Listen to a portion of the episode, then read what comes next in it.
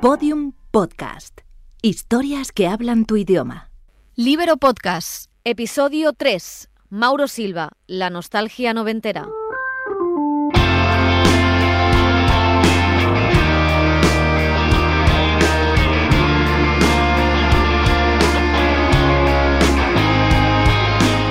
Antes los jugadores llevaban bigote o eran calvos. Algunas porterías tenían arcos traseros que llegaban hasta el suelo, y los goles se celebraban cuando un nuevo número de teletexto comenzaba a parpadear.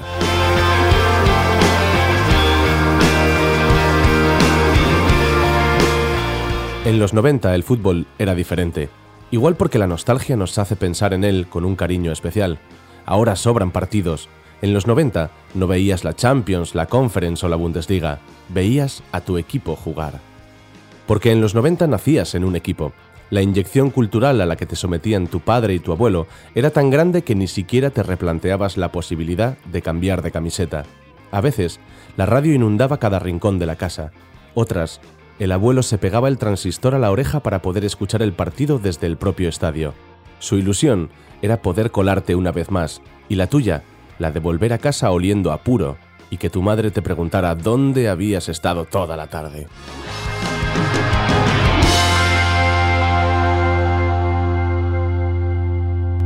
Nostalgia.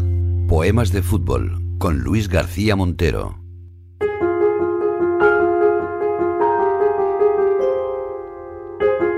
Un poema de Leopoldo de Luis titulado Fútbol Modesto. Desmontes amarillos bajo el sol del invierno, que pone su piedad, su tibieza en las cosas, que arranca falsas luces de los vidrios verdosos, diamantes de un fantástico sueño por el que cruzan heridos perros de esperanza y pena. Delgados muchachitos, pálidos obrerillos con sus botas gastadas, bajo sus trajes grises que van a hacer deporte o aprender que ellos mismos son un balón doliente que a puntapiés manejan los grandes jugadores de la vida. Mañanas de domingo. La carne fatigada bosteza lentamente su cansancio remoto. Una humilde ilusión, como el rayo en los vidrios, arranca de las almas llamitas de alegría. Bota el cuero cosido de esperanza, hinchado con un aire de esperanza, de risas tristes, de ilusión oscura, colores desteñidos que nunca se asomaron al sol de los estadios, van, vuelven, corren las camisetas, buscan, persiguen una esfera del color del sueño, ascienden desde el pozo insondable del tiempo las horas como sombras, los trabajos, la pena, la miseria, la modesta comida en los platos heridos sobre el hule, el fondo de la sórdida galería, la cama donde se rinde noche a noche el hueso abatido de llanto silencioso y sin lágrimas. Asciende aquí el cansancio, el destino que sordo va cumpliendo sus suertes, la niñez mal cuidada, la escuela pobre, el fuego del brasero amparando a la familia. Todo llega al solar del domingo, confuso, ceniciento, remoto, en el cuero que bota, entre los desvaídos colores de la blusa y se enreda en las piernas que persiguen ese balón con forma de esperanza. Este poema Fútbol Modesto eh, de Leopoldo de Luis pertenece al libro El árbol y otros poemas que se publicó en 1954. Leopoldo de Luis es uno de los poetas más significativos de la posguerra y encabezó con una antología y con sus propios libros la llamada poesía social. Se trataba de utilizar la poesía para humanizarla, para ponerse al servicio de las ilusiones humanas y de los sentimientos de libertad que estaban eh, reprimidos bajo la cultura del franquismo. Normalmente eh, se suele decir que los dictadores utilizan el fútbol, el circo, para manipular a las masas y hacer olvidar otras cosas, pero aquí el poeta social eh, se identifica con el fútbol modesto, con el fútbol de la gente que se ilusiona con pequeñitos rayos de luz y que le ayudan a soportar el hambre, la miseria, la soledad en las mañanas de domingo, este fútbol modesto consuela de todos los desamparos que se sufren durante la semana.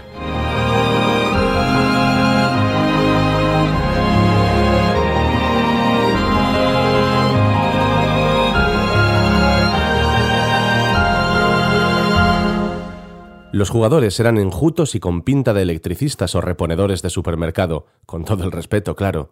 Eran como tú, como yo, como el vecino de al lado. No eran galácticos ni musculados atletas. Llevaban el pantalón algo más corto, las botas siempre de color negro, y la pasión en cada zancada. Ni tactismo, ni pulsaciones, ni líneas de rendimiento. Nada de jabulanis o balones aerodinámicos. En el campo reinaba el etrusco único. Fútbol. Gila, el niño aficionado. Por Patricia Peiró. Señoras y señores, muy buenas noches. Estamos en la hora del deporte y tenemos aquí en primer lugar a una de las figuras más importantes que mañana va a jugar en el estadio, que va a defender los colores blue, y nos ha parecido muy interesante que sea el propio Perete en persona y no su primo Alejandro el que nos diga qué es lo que piensa que va a pasar mañana en el estadio. Y decía Alejandro, pues, pues yo la verdad, o, sea, el, fútbol no, o, sea, si, si juega aquí en, en la media como, no verdad, o sea, yo... Además de haber sido mal fusilado, nacer cuando su madre no estaba en casa y hablar habitualmente con el enemigo, Miguel Gila, maestro de humoristas, había ejercido en su juventud como locutor deportivo en Radio Zamora, como demuestra este monólogo. Pero empecemos por el principio. Miguel Gila nace en una casa humilde del barrio de Chamberí y es huérfano de padre se cría en un Madrid en plena transformación, donde el fútbol empieza a ganar terreno a los toros como entretenimiento de masas. Decía mi abuelo que la única forma de seguir viviendo es cumpliendo años. ¿Tenías ya algunas ideas acerca de cuáles iban a ser tus inclinaciones en lo futuro?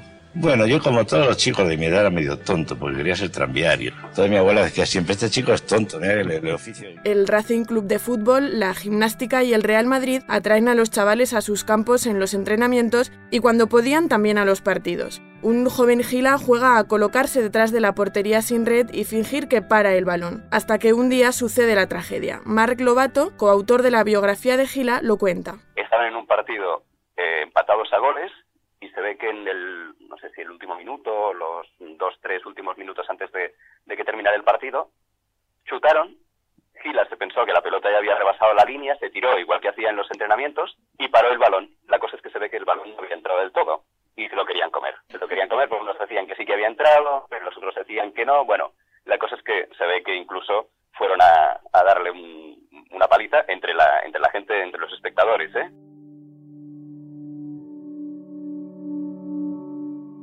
Se libró de aquella, aunque al día siguiente se enteró de que su paradón había desatado una batalla campal.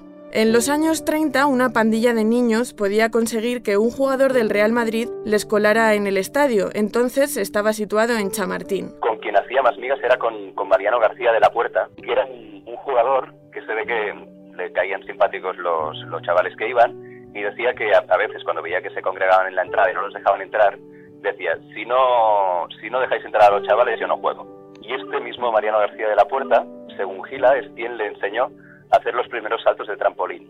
Y cuando esto sucedía, era Gila el encargado de llevarle los guantes a la estrella de la época, el portero Ricardo Zamora. Pero en el caso de Zamora, por ejemplo, es perfectamente comparable a lo que en esa época era un Cristiano Ronaldo. O sea, es decir, el, el fichaje de Zamora costó 150.000 pesetas, fue posible porque en el año 27 el Madrid se fue a, un, hacer una gira a América, la, creo que la primera que, que hacía. El humorista contaba divertido que el portero le daba un pescozón al llegar a los vestuarios y que le llamaba obispo. Quién sabe si el hecho de haber podido tocar a sus ídolos de la infancia le unió para siempre al Real Madrid. Muchos años después era el propio presidente del club el que le pedía que fuera al campo. Mendoza, el presidente del Madrid, del Madrid les dijo que, por favor que vinieran, que no se perdieran ningún partido, porque cuando venían Coll y Gila al estadio era goleada asegurada del Madrid.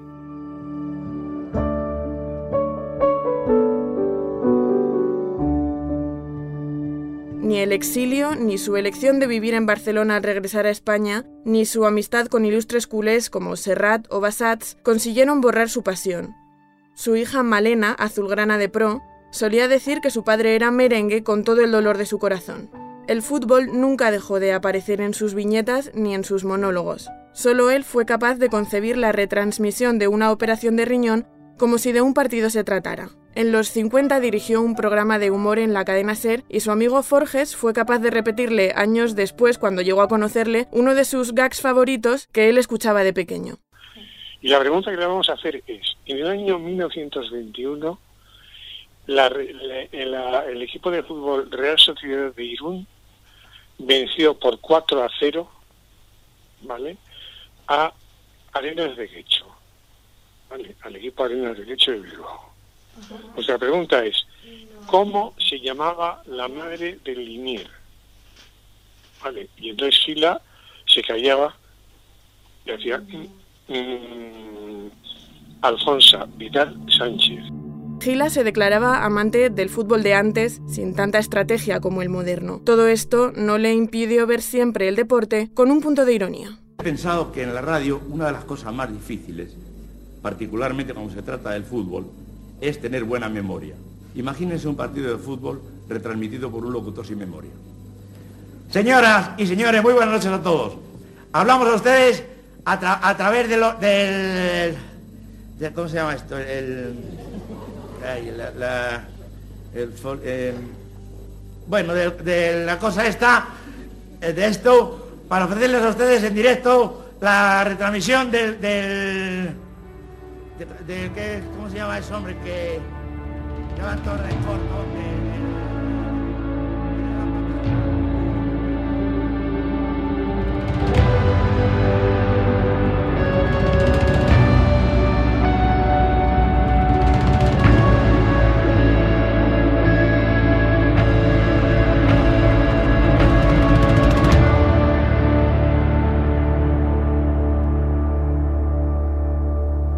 En los 90 existía un ritual sagrado, uno mucho más importante que el de besar la alianza, acunar un bebé imaginario o señalar al cielo tras marcar un gol. El ritual de abrir el sobre de cromos nuevos. No solo eso, sino que además tenías la absurda superstición de que si comprabas los cromos en un kiosco diferente al habitual, conseguirías los últimos fichajes para la colección. Pero esto nunca ocurrió. Tenías ocho siles iguales, ocho caras que no lograste cambiar ni con tus mejores tácticas negociatorias. Jamás terminaste un álbum de cromos. Supéralo. Mis once más seis, con Celia Blanco. Alineación. Pues en la portería pondría a Gianluigi Buffon, portero de la Juve y de la selección italiana, porque cuando Italia perdió contra España en la Eurocopa de Austria, que fue aquella primera que ganamos, cuando terminó la tanda de penaltis se abrazó con cariño a Iker Casillas. Y a mí, me, a mí se me antoja que lo que hizo fue pasarle el testigo de ser el mejor portero del mundo. De defensas, Ayala, porque jamás me había percatado del Valencia hasta que llegó Benítez. Y en ese equipo estaba Ayala. Y ese señor jugaba en Argentina con el Cholo Simeone, al que quiero por encima del propio raciocinio. Roberto Carlos, primero porque su pierna era algo espectacular y segundo porque cuando empecé en esto del periodismo era de las pocas mujeres que cubrían fútbol y me tocó el Real Madrid. Yo entonces trabajaba para Televisión Española, Roberto Carlos llegó allí al Real Madrid de la mano de Fabio Capello y venía de, de Italia. No hablaba nada de español, pero sí italiano. Y yo tuve un poquito de ventaja, porque entonces yo hablaba bastante bien el italiano. Cuando estás empezando en la profesión es muy bueno conseguir que alguien como el recién fichado hable contigo.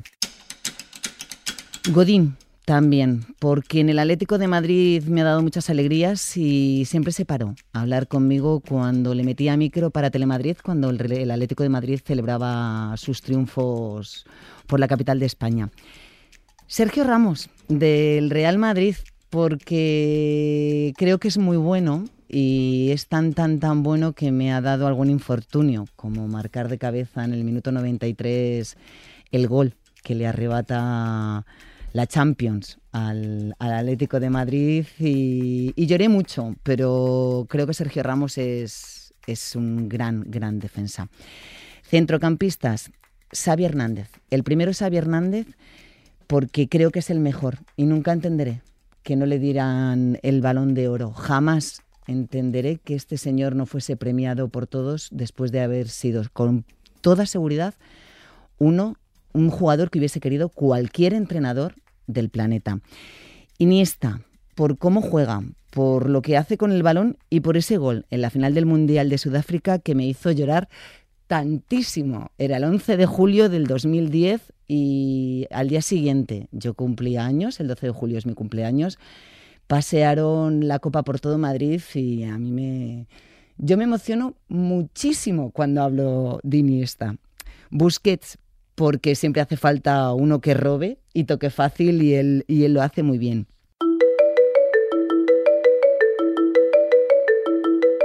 Y luego de delanteros tengo Kiko Narváez, porque yo soy del Atleti y me hice del Atleti en aquellos tiempos en los que Kiko Narváez consiguió el doblete. Yo me hice del Atleti porque fui a celebrar aquellos dos dobletes con un amigo, un gran amigo mío.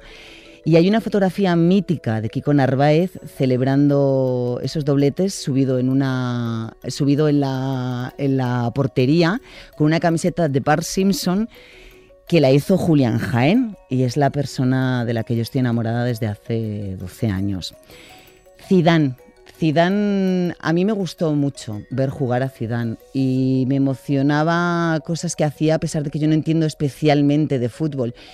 Y tengo que decir que el día que se despidió Zidane del Santiago Bernabéu, a mí me llamaron desde el Santiago Bernabéu una persona mi, chico, llorando como una Madalena, solo para que yo pudiese sentir cómo vibraba el Santiago Bernabéu, verle a él, cómo después en las, imágenes, cómo, cómo se iba del, Santiago Bernabéu mientras toda su familia lloraba y aplaudía, es una de las cosas que también más me ha emocionado en el fútbol. A mí me emociona muchísimo el fútbol.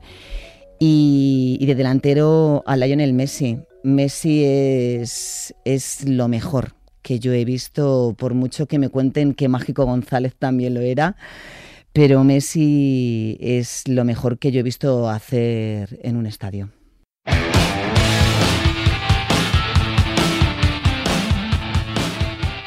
Entrenador. Cholo Simeone, sin lugar a dudas, lo que hace ese hombre cuando está en el campo, animando a toda la afición, consiguiendo que nos levantemos, que gritemos, que llevemos en volandas al Atlético de Madrid, yo jamás lo había visto hacer. Estadio. El Ramón de Carranza, el estadio del Cádiz, porque no hay mejor afición que la cadista, capaz de seguir al equipo hasta donde sea. Ese sí que es el verdadero submarino amarillo. El primer partido de esta temporada, por ejemplo, fue el Cádiz-Mallorca y como fue a finales de verano, pude estar con toda mi familia. Es tan impresionante comenzar una liga en ese campo, con esa afición. Por cierto, empatamos uno a uno. Presidente. Pues Manuel Irigoyen, que fue presidente del Cádiz desde finales de los 70 hasta principios de los 90. Este hombre no solo trajo a Mágico González, ese golfo irredento que jugaba como nadie. Además, un año que el Cádiz jugaba en primera, que iba fatal, que tendría que haber descendido, se inventó lo que se llamaría la liguilla de la muerte, lo que, lo que ahora llamamos los playoffs. Y lo mejor de todo es que lo aceptaron el resto de presidentes. Consistió en que no fuera el último el que descendiera, sino que el peor de una liguilla de la muerte a una sola vuelta entre los tres equipos que estaban en la cola. Y lo mejor, el Cádiz se salvó. Bar. Sin lugar a dudas, el Refra, en la calle Santiago número 4 de Madrid, porque me paso la vida en él viendo partidos de fútbol. Tiene además dos pantallas, de forma que hay veces en las que en una puedes estar viendo un partido y en la otra puedes estar viendo otro partido. Si se disputan a la vez, con eso basta, porque él tiene todo para que podamos ver fútbol. Y además nos encontramos gente de muchísimas aficiones, nos podemos tomar nuestra caña, nuestro vino, nuestro vermú y nos ponen unas tapas. Himno. El del Liverpool. You Never Walk Alone. Yo he llorado como una Madalena escuchando a la afición del Liverpool cantarlo. Creo que no hay ningún otro himno capaz de poner los pelos de punta, seas del equipo que seas. Sin lugar a dudas, Never Walk Alone de el del Liverpool. Una maravilla. Camiseta. Pues una camiseta tengo que decir que me gusta mucho. Todas las que hace para la selección alemana. Y es una cuestión estilística pura y dura. Me gusta Adidas, que suele ser la marca que hace las camisetas. Me gusta ese estilo, me gustan los colores, me gusta la sobriedad, me gustan los cuellos y me gusta la disposición de colores, porque a algunos se les va la cabeza, por ejemplo en Inglaterra y hasta en Italia, y a veces mezclan colores que a mí no me convencen demasiado. Así que los alemanes me gustan mucho.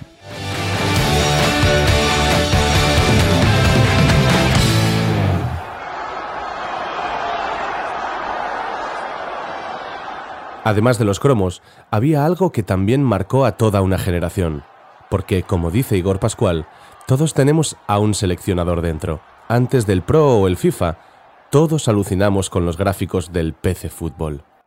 Cultura. Maridando con Pedro Zuazua e Igor Pascual.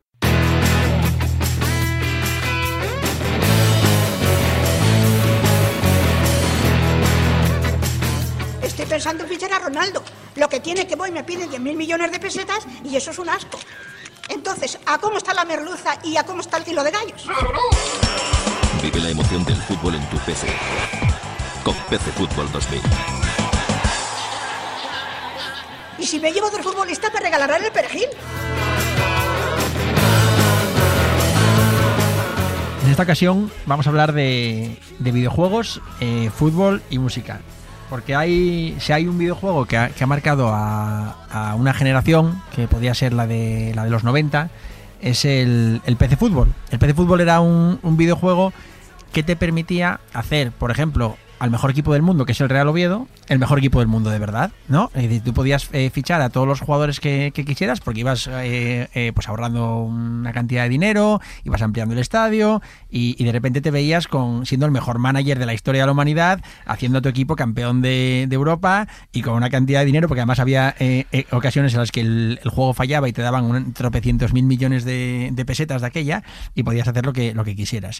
Era un videojuego que, que como decía previamente, eh, marcó a toda una generación que, mmm, digamos, también le refiere a, una época del fútbol que, que, ya ha pasado. El libro que, que traemos en esta ocasión es Pro Manager, PC Fútbol, Droga en el kiosco. Es, el autor es Jaume Esteve y la, editorial son, son ocho quilates. Eh, Igor Pascual y, yo tenemos muchas cosas que nos diferencian, eh, aparte de que uno reside en, mentalmente en Oviedo, otro en, en Gijón, y luego además que, que, yo he visto como un señor rancio de Oviedo, y, Igor es un moderno rockero de manual, eh, a Igor tampoco le gustan los videojuegos porque prefiere la vida real. ¿Es así, Igor? bueno, es que tengo, tengo muy poca paciencia para sentarme ahí, pero es verdad, sé que es un juego, yo nunca jugué, pero bueno, yo creo que nos permite sublimar y convertirnos en lo que es, un, porque todo español lleva un seleccionador dentro. Entonces yo creo que, que, es, que es, una manera de, de, convertir tus fantasías ahí en, en, una especie de realidad virtual. Mm, yo sí, yo era más de más del rock y más de, de, de, Yo soy más de droga en el kiosco que de Pro Manager. Pero. Pero sin embargo, has traído una canción que no tiene nada que ver sí. con el rock. No, pero he traído una canción que, que, me parece muy interesante porque sí que tiene relación con los videojuegos, que es, es el Kalinka, que es una canción, mucha gente cree que es una canción eh, tradicional rusa y no es así, es una canción de 1860, pero que tiene autor. Y, pero sí que es verdad que enseguida pasó muy pronto a pasar al acervo popular ruso. Y cuando se hizo el Tetris, que es el, mi único recuerdo de videojuego que, te, que tengo, el Comecocos, fíjate si soy antiguo. 25 pesetas, ¿eh? y entonces es una canción, eh, cogieron la canción del, del Kalinka ruso, y es muy curioso que un montón de equipos, el, el Detroit, por ejemplo, o el, o el Seattle, eh, el Seattle Sounders, por ejemplo, tienen los aficionados de esos equipos norteamericanos, cantan el Kalinka, que es ruso, pero ellos conocen la melodía a través del Tetris. Entonces es muy curioso que en los estadios de fútbol eh, de soccer, ¿no? lo que llaman ahí el soccer eh, norteamericano, sea a través de, de, conocer una melodía a través de, de un videojuego. Me parece vamos, vamos a recordarla.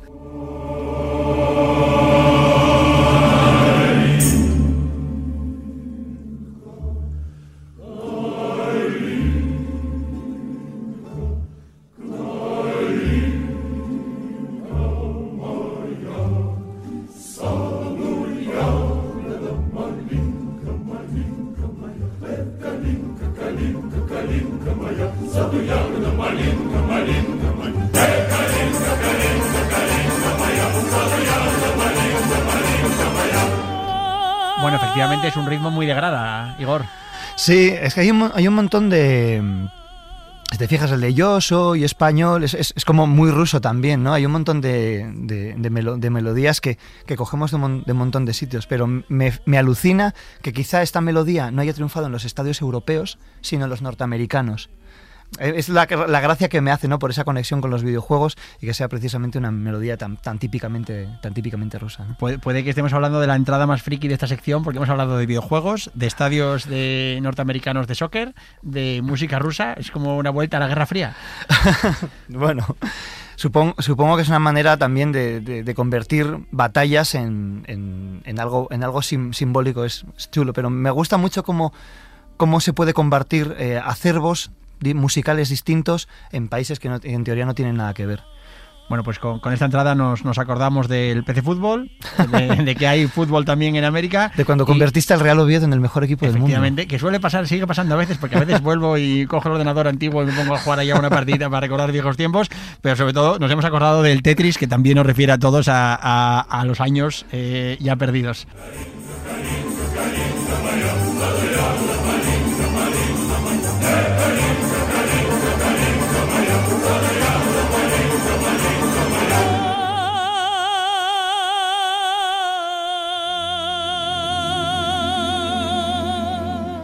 El pase sin mirar de Laudrup, el me cortaron las piernas de Maradona, la cinta de pelo de Canilla o el exceso de gomina de Mijatovic, las camisetas de colores de Jorge Campos y esa moda de llevarlas algo anchas y por debajo del codo, el codazo de Tasotti, las volteretas de Futre y Bullo o la tocada de Mitchell a Valderrama, las rastas de Gullit y aquella forma que tenía Mauro Silva de proteger el balón con el culo.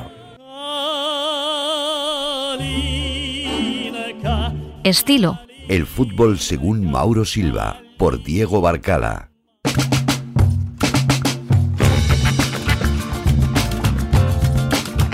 Es martes de carnaval, un día absolutamente festivo en Brasil. Todos imaginamos los desfiles, la música, los disfraces y, como no, también la juerga. Nuestro protagonista está tranquilo en su casa de Sao Paulo disfrutando de su familia. Es un brasileño raro, alegre y cálido, sí, pero Mauro Silva es un capitán y lo vivirá toda su vida. Es un capitán responsable y sobre todo un tipo ejemplar. El periodista Santiago Segurola decía que si el exjugador Jerry West había sido elegido para ser el famoso logotipo de la NBA, Mauro sería una excelente silueta para el logo de la liga profesional. Que Santiago Segurola diga isso de, hombre, para mí es un, es un orgullo, porque yo le tengo mucha admiración como, como periodista, ¿no? Y siempre le tuve mucho cariño, mucho respeto, desde cuando estaba en El País, que escribía los artículos, yo le, le seguía. Eh, aparte de, de divertir a la gente, el fútbol tiene que dar más a la sociedad, ¿no? Yo creo que la gente, hay gente que no le gusta la política y que no le gusta la economía, pero sin embargo le gusta mucho el fútbol. Entonces yo creo que a través del fútbol tenemos una oportunidad de intentar mejorar la, sociedad, de dar buenos ejemplos. La afición del Depor le ha elegido recientemente el mejor jugador de la historia del club. Una decisión popular que nos reconcilia con el fútbol porque hablamos de un futbolista que metió un solo gol en 13 años de carrera. De hecho, se editaron camisetas con el lema Yo vi el gol de Mauro Silva. La manera con que la gente me ha tratado siempre me ha dejado muy emocionado en La Coruña. Después de tantos años que la gente siga teniendo cariño porque elegir a Mauro, el mejor futbolista de la historia del Depor, en los 110 años, eh, y un equipo que ha estado Rivaldo, de Arminha, Valerón, Fran, futbolistas, te digo, mucho mejor que yo, te digo.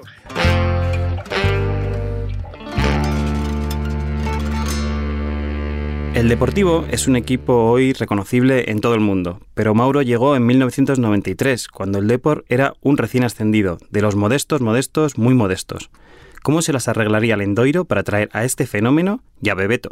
Mira, a través de Manuel Miguel Rey, que era Lito Migues y en ese momento trabajaba en la Caixa Galicia en Río de Janeiro. Es el que hace el primer contacto conmigo y también con, con Bebeto. Pareció algo, algo muy lejano. Honestamente, conocía poco de, de Galicia, pero el Deportivo fue el equipo que más puso interés en ficharme y también la posibilidad de irse con Bebeto, claro. Pues yo, yo creo que de cierta manera eh, uno creía que con el apoyo del otro podríamos pensar en hacer cosas importantes.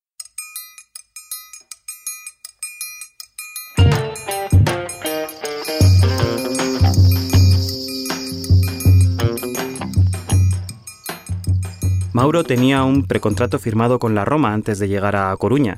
Los italianos se decidieron finalmente por Claudio Canilla para ocupar la plaza de extranjero, pero Mauro eligió Galicia. Sin Mauro, el Depor quizá no habría ganado los seis títulos del Super Depor, incluida una copa en el Bernabéu bastante especial, con todo en contra que Mauro recuerda con la siguiente anécdota que resulta tan tan perfecta que hasta parece un poco falsa.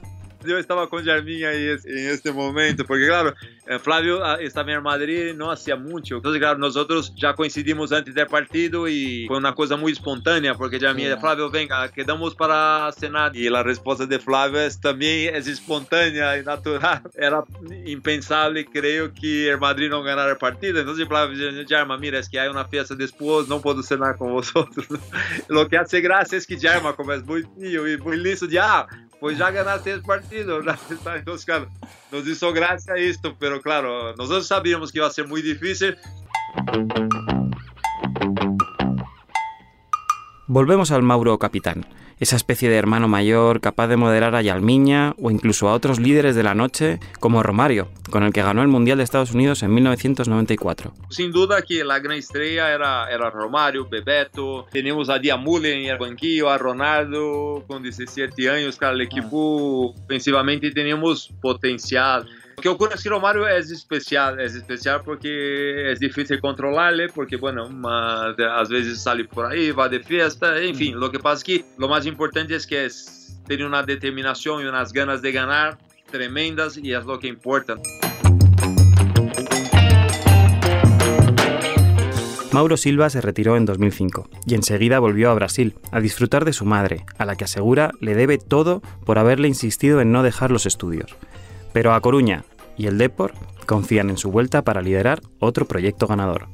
Necesito tener un proyecto que me motive, ¿no? Eso es importante. Y los desafíos me, me entusiasman, ¿no? Pero sobre todo a nivel de desde un proyecto que yo pueda decir, mira, eh, hay posibilidades de hacer cosas importantes. Yo la parte de, de gestión es la parte que me gusta mucho más. Entonces, claro, el Depo es equipo de mi corazón, siempre seguiré el Depo donde esté y si en determinado momento puedo echar un cable desde cerca o desde lejos, pues lo haría encantado.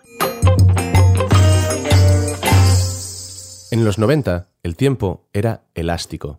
Un fracaso no se reprochaba al instante, sino que podía permanecer en silencio hasta que te armaras de valor para salir y encontrarte con tus rivales en la calle. Ni Twitter, ni Facebook, ni peticiones de change.org. Tú viste las lágrimas de tu mejor amigo aquel día en el que Yukik falló el penalti, al igual que te lanzaste para abrazarlo tras el gol de Najim. Y desde entonces, no hay un solo partido en el que no le hayáis gritado a la televisión eso de árbitro, cabrón. Relatos. S3, un relato de Pablo Moro por Carlos del Olmo y José Vicente Dorado. Os está ganando el partido. S3, os está ganando el partido. Oí decir, o mi padre me dijo que había oído decir.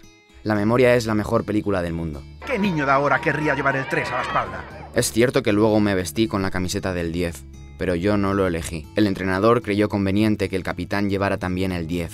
Pero entonces, con apenas 9 años, mi camiseta era la del número 3. El 3 estaba bien, sencillamente. Ahora ningún niño querrá llevar el 3, imagino. Ese 3 os está ganando el partido. Ese fue mi mayor éxito futbolístico, si exceptuamos el doblete en el campo de la Peña Berto.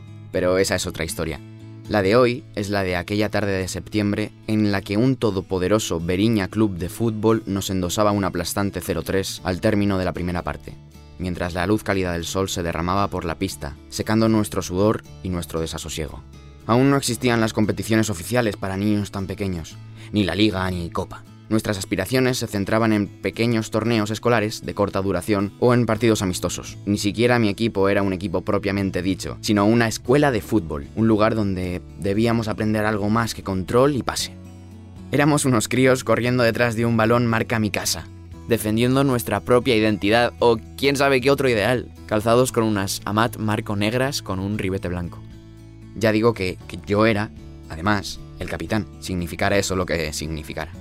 El Beriña era para mí un equipo temible, con sus preciosas camisetas rojinegras, al estilo del AC Milán. Sus jugadores demostraban un llamativo talento para mover la pelota, y su físico más desarrollado y corpulento parecía no corresponder a su edad, y nos ganaban en todos los aspectos del juego. Incluso la balanza psicológica se decantaba a su favor. Los del centro asturiano siempre fuimos considerados los pijos, por tratarse del equipo de un club privado, y eso animaba a nuestros contrarios a vencernos con la misma determinación con que David derribó a Goliat. Lamentablemente, las apariencias engañaban de nuevo, y ellos eran sin duda el poderoso gigante con todas las de ganar. Al menos eso pensábamos todos mientras corríamos detrás del balón sin poder ofrecer resistencia. Yo no poseía una técnica especialmente depurada. Fernando o Bros tenían de largo mucha más clase. No sabía rematar de cabeza y el golpeo probablemente fuera un quiero y no puedo en la mayoría de los casos. Mi principal virtud, y esto es algo de lo que siempre me he sentido orgulloso, era la pelea. Si tenías el balón, lo ibas a pasar realmente mal para que yo no te la quitara. La típica mosca cojonera que siempre tienes encima al recibir. Ni un balón por perdido. Yo era un guerrero, Gennaro Gatuso, tu peor pesadilla. Yo hubiese sido ídolo de la afición. Si la hubiésemos tenido. ¿La teníamos? El equipo a la espalda. Ni un balón por perdido. Ese 3, el capitán. Ese 3 os está ganando el partido. ¿Qué niño querría llevar el 3? Me pregunto. Remontamos. No sé cómo lo hicimos, pero remontamos. Tengo grabadas las imágenes de un par de goles míos. A media altura, nada elegante. También uno de Xavi. No recuerdo quién marcó el cuarto pero lo hubo. Ganamos. Como el Liverpool en la final de Champions, también contra el Beriña. Recuerdo ese poema argentino en el que se elogian las virtudes del fútbol, jurando que si no has vivido sus lances, no sabes de qué va la vida. Si nunca has remontado un partido que perdías 0-3, coño, si nunca lo has hecho, jamás sabrás dónde nace el orgullo. Yo aprendí lo que es una promesa cuando mi padre me prometió 2.000 pesetas si marcaba en otro partido. Y perdimos 21-1, lo juro, 21-1 pero eso también es otra historia. El orgullo nace en una pista de futbito, mientras aquella maldita cantimplora iba de mano en mano entre felicitaciones e imágenes borrosas. Me dijo mi padre que alguien dijo durante la segunda parte, en el meollo de nuestra hazaña. ¡Ese 3 os está ganando el partido! Os era mi equipo. Que no haya confusiones, ¿entendido? Ese 3 era yo ganando el partido para mi equipo. ¿Qué niño querría llevar el 3? La memoria es la mejor película del mundo.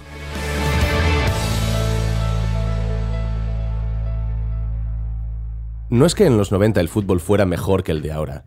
Es que los 90 fueron nuestra movida madrileña, nuestra Nouvelle Vague, la generación beat, el postismo, el círculo de Bloomsbury, el Art Deco, la Bauhaus, el Novecento, Dogma 95, Dadaísmo, Fobismo, Steampunk, Pop Art, el periodo azul de Picasso.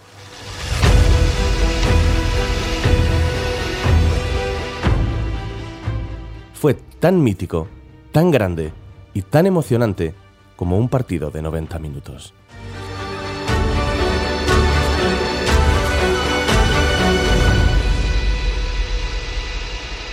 Todos los episodios y contenidos adicionales en podiumpodcast.com y en nuestra aplicación disponible para dispositivos iOS y Android.